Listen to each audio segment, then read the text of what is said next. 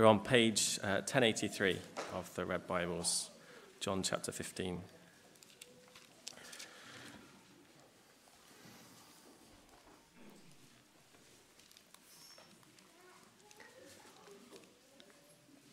And starting at verse one. I am the true vine, and my Father is the gardener. He cuts off every branch in me that bears no fruit, while every branch that does bear fruit, he prunes so that it will be even more fruitful. You are already clean because of the word I have spoken to you. Remain in me, and I will remain in you. No branch can bear fruit by itself. It must remain in the vine. Neither can you bear fruit unless you remain in me. I am the vine, you are the branches. If a man remains in me, and I in him, he will bear much fruit. But apart from me, you can do nothing. If anyone does not remain in me, he is like a branch that is thrown away and withers. Such branches are picked up, thrown into the fire, and burned. If you remain in me, and my words remain in you, ask whatever you wish, and it will be given you. This is to my Father's glory, that you bear much fruit, showing yourselves to be my disciples. As the Father has loved me, so have I loved you. Now remain in my love. If you obey my commands, you will remain in my love, just as I have obeyed my Father's commands and remain in his love. I have told you this so that my joy may be in you, and that your joy may be complete. My command is this: love each other as I have loved you. Greater love has no one than this, that he lay down his life for his friends. You are my friends if you do what I command. I no longer call you servants, because a servant does not know his master's business. Instead, I have called you friends, for everything that I learned from my Father I have made known to you. You did not choose me, but I chose you and appointed you to go and bear fruit, fruit that will last. Then the Father will give you whatever you ask in my name. This is my command: love each other. This is the word of the Lord.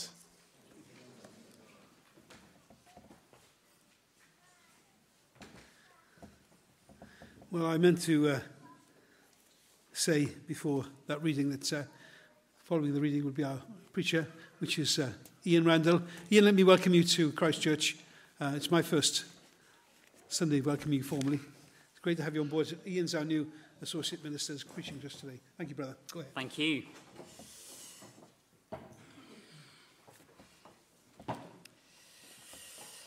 Well, good morning, and thank you all. Uh, We, uh, there's many of you that I've not had the chance to uh, meet yet, but I'm really looking forward to it. Uh, thank you for the warm welcome that I've already received from many of you. Let's pray, shall we, as we come to look at that uh, portion of God's word that was just read to us. Gracious God and loving Heavenly Father, it is such an awesome privilege to be able to hear from you, the one who made all things, the one who sustains all things, the one who is able to speak to us afresh today. Lord, we pray that as we come and look at this passage now, you would be at work in our hearts by your Spirit, in Jesus' name and for his glory. Amen. Well, for those of you who don't know, uh, my wife Susie works for the N H S. Uh, and like many people who work for the N H S, uh, she often ma- has to make quite long and uh, detailed entries into a record system. Uh, maybe some of you know how that feels. Unfortunately, the record system in question uh, is set up in such a way that unless you save your work at three separate points along the way, the chances are you're going to lose the whole lot. Uh, now, when that happens, Uh, which occasionally it does, uh, I'm led to believe it can be pretty frustrating. I'm sure you can imagine. I wonder if you've ever experienced anything like that. Uh, documents that got accidentally deleted or lost. Uh, meals that you spent ages preparing only to burn them so as to make them inedible. Uh, perhaps homework that your dog ate. I used to be a teacher. That happened remarkably frequently to some of the children I taught. These are situations, aren't they, where you've put a great deal of time and effort in, and yet at the end, you've got nothing to show for it. Situations where you might say your work has been fruitless. But whilst fruitless effort can be pretty frustrating at the time, it's nothing compared to a, a fruitless life, is it? What a terrible thing that would be, to be lying on our deathbed, only to look back and realise that we have nothing to show for all those years, to feel that the whole of your life has been fruitless. Now, that might seem like a pretty unlikely scenario to some of you, but I reckon it's probably more common than we might think. In no small part, I think that fear of the fruitless life is what lies behind many a midlife crisis. It's what spurs many people to write bucket lists, I reckon. And you can see why. We all want to look back and see that our lives have counted for something, don't we? We, we want to have made an impact. In some deep and profound sense, we want our lives to have been fruitful. Well, wouldn't it be great if someone could just reveal to us the key to living a fruitful life? Wouldn't that be wonderful? That would be the ultimate life hack, wouldn't it? Well, it is a bold claim, I know, but I would like to suggest to you this morning that in today's passage, that is exactly what we have. In today's passage, Jesus shares with us the ultimate life hack, if you like. He unveils the key to a fruitful life. What is that key? Well, it's actually pretty simple. Uh, look down at verse five. I am the vine, you are the branches. If you remain in me and I in you, you will bear much fruit. Do you see that? The key to a fruitful life, according to Jesus, is to remain in him and for him to remain in us. It really is that simple. But did you notice that uh, what Jesus is doing here is he's setting up an extended metaphor in verses one through eight. Look at how he starts the section in verse one. I am the true vine, Jesus says. Uh, if you've been around much over the summer, you'll know that we've been going through the I am statements of John's gospel, statements that Jesus makes about himself. And today we come to the last one. I am the true vine.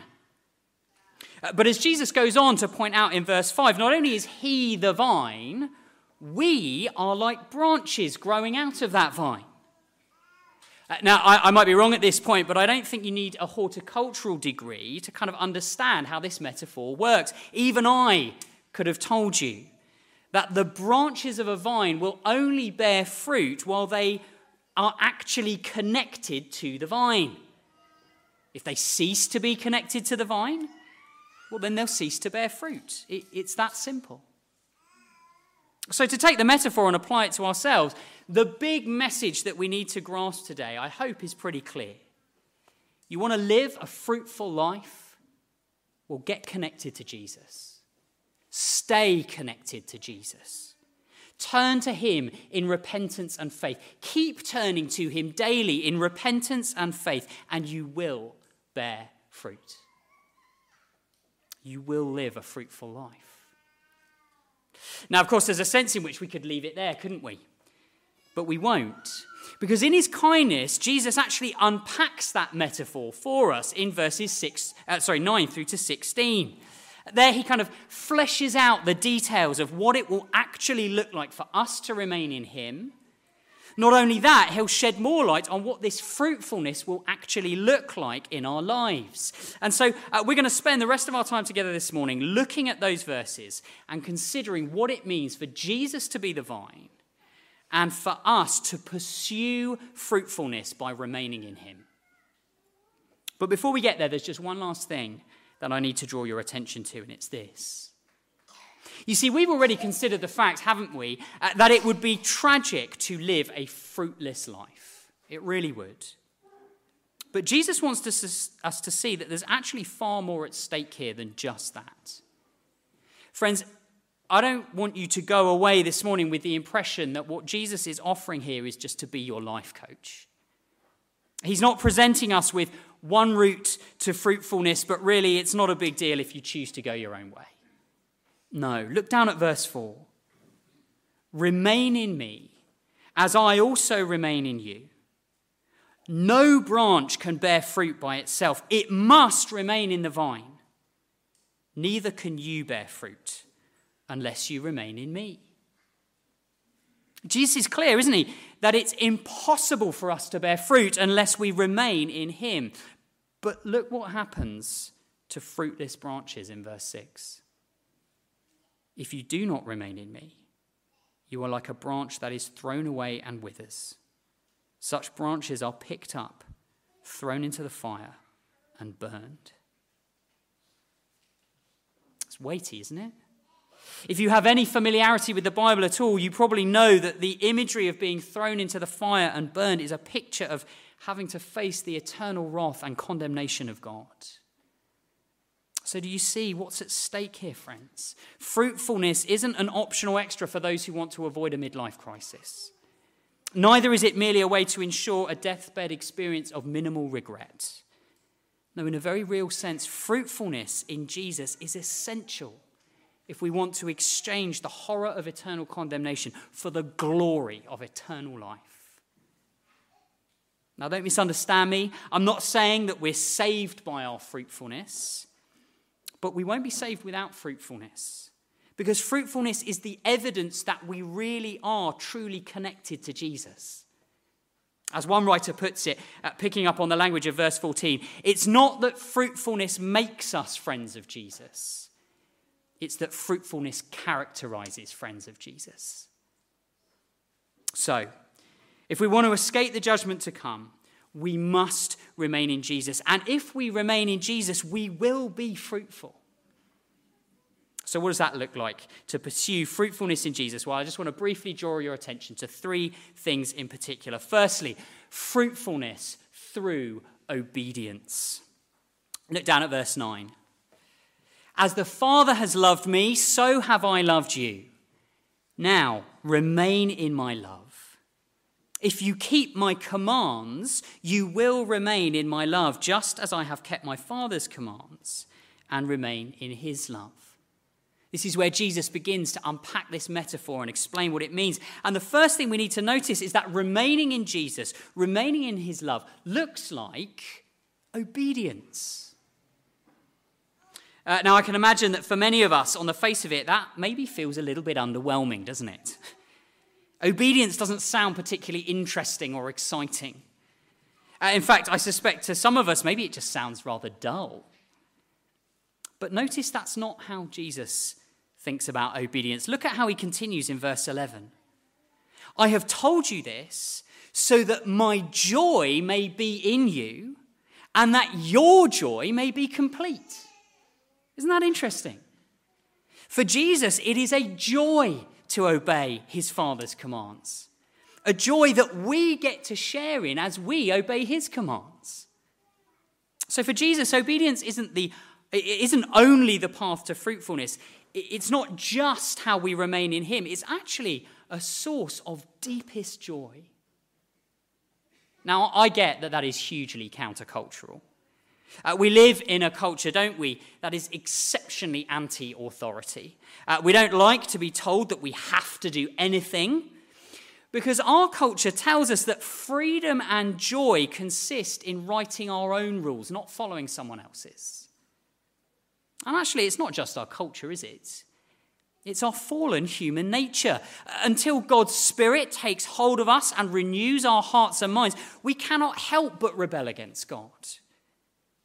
But once he has come and he's united us to Jesus, then everything changes. Yes, we still struggle and fight to overcome our sinful desires, but the power of sin has been broken in our lives. We've been washed clean by the blood of Jesus, something he points to in verse three. And we've been cleansed in order to live a life of obedience to him. Verse sixteen sums this up beautifully, I think. You did not choose me, says Jesus, but I chose you and appointed you. Why? So that you might go and bear fruit. So do you see, if, if we've been united to Jesus, fruitfulness through obedience is a fundamental part of what we've actually been saved for. And shockingly, contrary to what our culture and the remaining sin in our hearts might tell us, Jesus says the pursuit of fruitful obedience will actually be a source of joy in our lives. Uh, at my previous church, I used to do one-to-ones with a certain young man who was a rugby player, and I mean he was made to play rugby.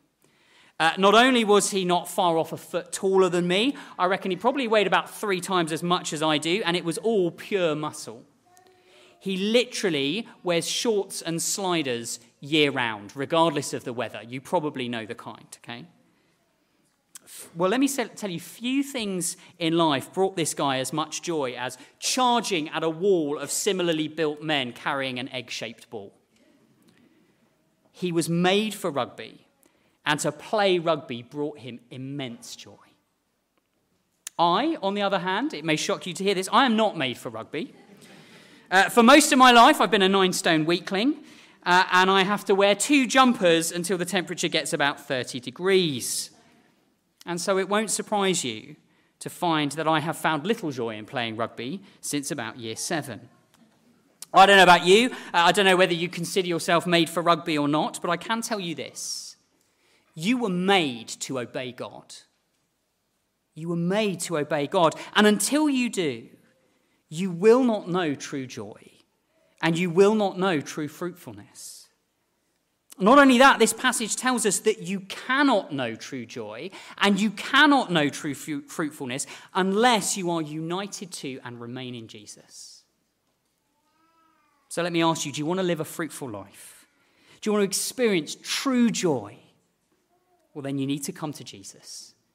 You need to remain in Jesus. And you need to pursue fruitfulness through obedience to Jesus' commands.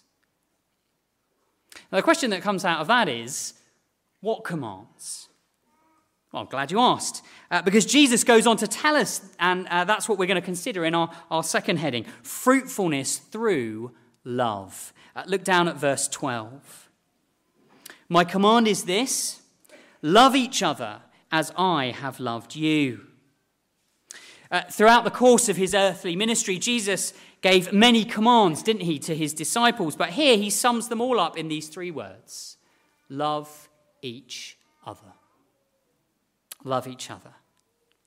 Uh, now again, depending on your personality, the pursuit of fruitfulness through love might sound even more unappealing than the pursuit of fruitfulness through obedience.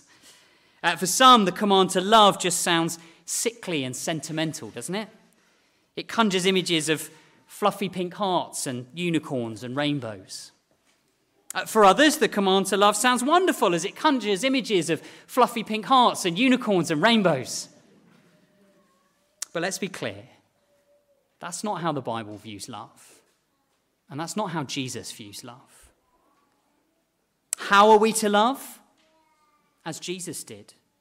And how did Jesus demonstrate this love? Well, look down at verse thirteen. Greater love has no one than this, to lay down one's life for one's friends. You see, love for Jesus isn't sickly and sentimental. It isn't hearts and unicorns and rainbows. Love for Jesus is sacrifice. Love for Jesus is death. Love for Jesus is death on a cross. Jesus shows us what love really looks like by leaving the comfort and glory of heaven to take on a human nature, to walk amongst us, to suffer at our hands, to hang on a cross and die, to be buried in a tomb, and all for what? For us.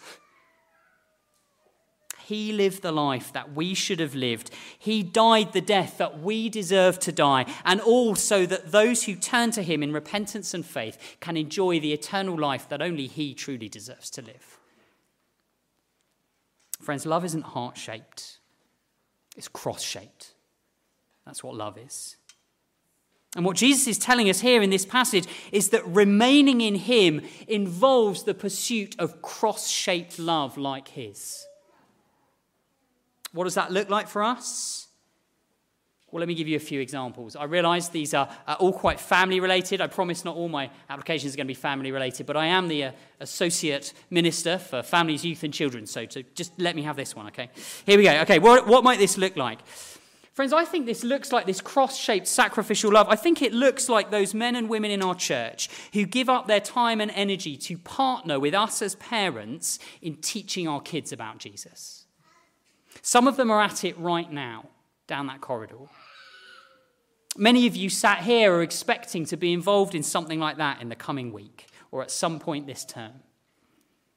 Well, let me tell you, whilst it might not always feel particularly fruitful in the moment, that is an expression of cross-shaped love that our Heavenly Father considers to be real fruitfulness. Real fruitfulness. Let me give you another example. Cross-shaped love also looks like every young person in this room who chooses to obey their parents, even though it is hard, and even though they don't really see why they should. And yet they humble themselves, they take up their cross, and they honour their parents because they want to honour Jesus. Young people, let me encourage you in that. Obeying your parents might not feel particularly fruitful in the moment, but it is an expression of cross-shaped love for your parents and for the Lord Jesus Christ that our Heavenly Father considers real fruitfulness. And it looks as well like those parents. Fathers in particular, maybe, but, but not only and exclusively fathers, who put their phone away, who turn off their laptop, who leave the office on time so they can get home and they can read the Bible and they can pray with their kids and their families, so that they can teach them what it means to be a disciple of Jesus, so that they can just spend time with them to know what matters to them. Brothers and sisters, when you do that, it might not feel particularly fruitful at the time, but it is an expression of cross-shaped love for your kids and our families that our Heavenly Father considers real fruitfulness. There are so many other areas we could explore, aren't there? Uh, what this looks like with our friends, what this looks like in the workplace, what this looks like here with one another in church. I guess what all of us need to be doing this week is asking ourselves whether the way that we use our time and our money and our energy demonstrates cross-shaped love for other people. Here's a, an excruciating thought experiment you might want to put yourself through later on today or at some point this week. Imagine you were to go for a coffee with Jesus this week, and while you're there, you walk him through your diary for the next few weeks. What would he make of the way that you're spending your time and your energy? Imagine that after that, you sit with him and you go through your household budget for the next year, or the bank statements for the past few months. What do you think he'd see? Oh, I hope he'd see evidence of cross-shaped love for others. I'm sure he would. Do we want to live a fruitful life? Then we need to pursue fruitfulness through love, not sickly heart-shaped love, through sacrificial cross-shaped love. A love like the kind of love Jesus has shown for us. Now, at this point, you might be forgiven for wondering if any of this is actually even possible. How can I obey Jesus like Jesus obeyed the Father? How can I love others like Jesus loved me? Well, those are good questions, aren't they? But we mustn't lose sight of the big picture here. Remember, Jesus' great burden in this section is to show us that this kind of fruitfulness doesn't ultimately come from us, does it? It comes from him. He is the vine. We're just the branches. Now, that doesn't mean we're completely passive in the process of bearing fruit. We strive to obey. We strive to die to self and love others. Of course we do. But ultimately, the life-changing power to do so comes not from within us, but from our connection to the vine. And that means if we examine ourselves and we find that we're lacking in some way, which, let's be honest, we will, the solution isn't first and foremost to look inside of ourselves. It's to look to him, the vine, the source of all that we need to bear fruit. And we need to look to our Heavenly Father, the gardener, who is at work to increase fruitfulness in our lives in verse two. Which brings us to our third and final point, briefly, fruitfulness through prayer. In verse seven, Jesus says, "If you remain in me and my words remain in you, ask whatever you wish, and it will be done for you." And then again in verse sixteen, "You did not choose me, but I chose you and appointed you so that you might go and bear fruit, fruit that will last. And," notice, "so that whatever you ask in my name, the Father will give you." Those are astonishing promises, aren't they? Here Jesus tells us that all those who remain in him can ask for whatever they wish, and they'll receive it. Now, of course, we need to take account of the context here. Jesus is talking about growing in fruitfulness. So this isn't a, a health and wealth gospel prayer that if you have enough faith and you ask for a million pounds to drop through your letterbox this week, it'll happen. No. But that shouldn't take anything away from the awesomeness of this promise. Those who want to be fruitful, those who want to grow in obedience, those who want to grow in love, can ask for whatever they need to that end and expect to receive it. Why such a lavish promise? Well, we've already seen that fruitfulness in Jesus is what we're made for. It's what we're saved for. And we see in verse two, bless you, uh, we see in verse two that uh, this is the aim of the Father as gardener, to make us more fruitful. You okay? Sorry. Um, that's what happens sometimes in my preaching. People fall asleep and it just, yeah, it's bad. Um, in verse eight, we see something uh, that should give us even more confidence as we pray for God's help to be maximally fruitful in this life. Look down at verse eight. "This is to my Father's glory, that you bear much fruit, showing yourselves to be my disciples." Friends, do you realize what Jesus is saying there? Our fruitfulness, our obedience, our love brings glory to God the Father. And when we understand that, it will transform the way that we pray. We'll realize that God isn't some harsh disciplinarian waiting and watching so he can punish every single one of our failings. No, far from it. Instead, we'll see that the, we'll see him for the caring Father he is.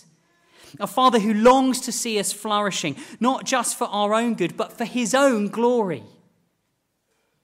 He wants you to be fruitful, Christian. He's inviting you to come and ask him, to ask for whatever you need to make you more fruitful. And he's promising to give you whatever it is you need to become more fruitful for your good and for his glory.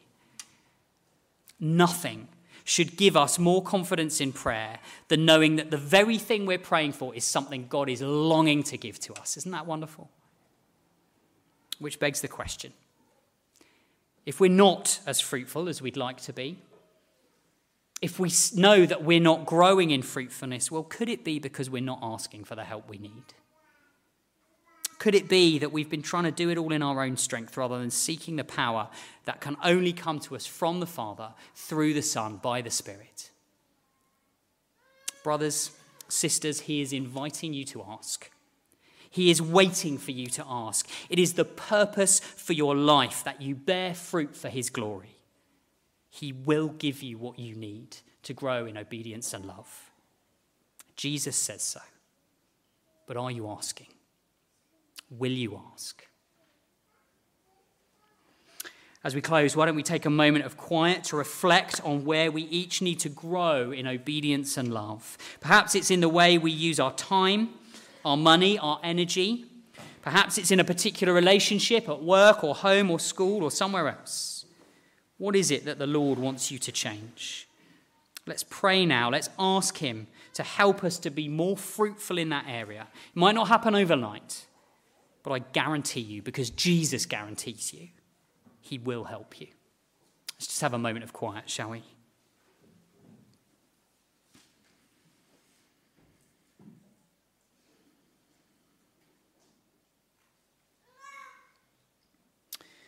Heavenly Father, we give you thanks for this passage and the wonderful encouragements and promises that are contained within it. We thank you for our Lord Jesus, the true vine.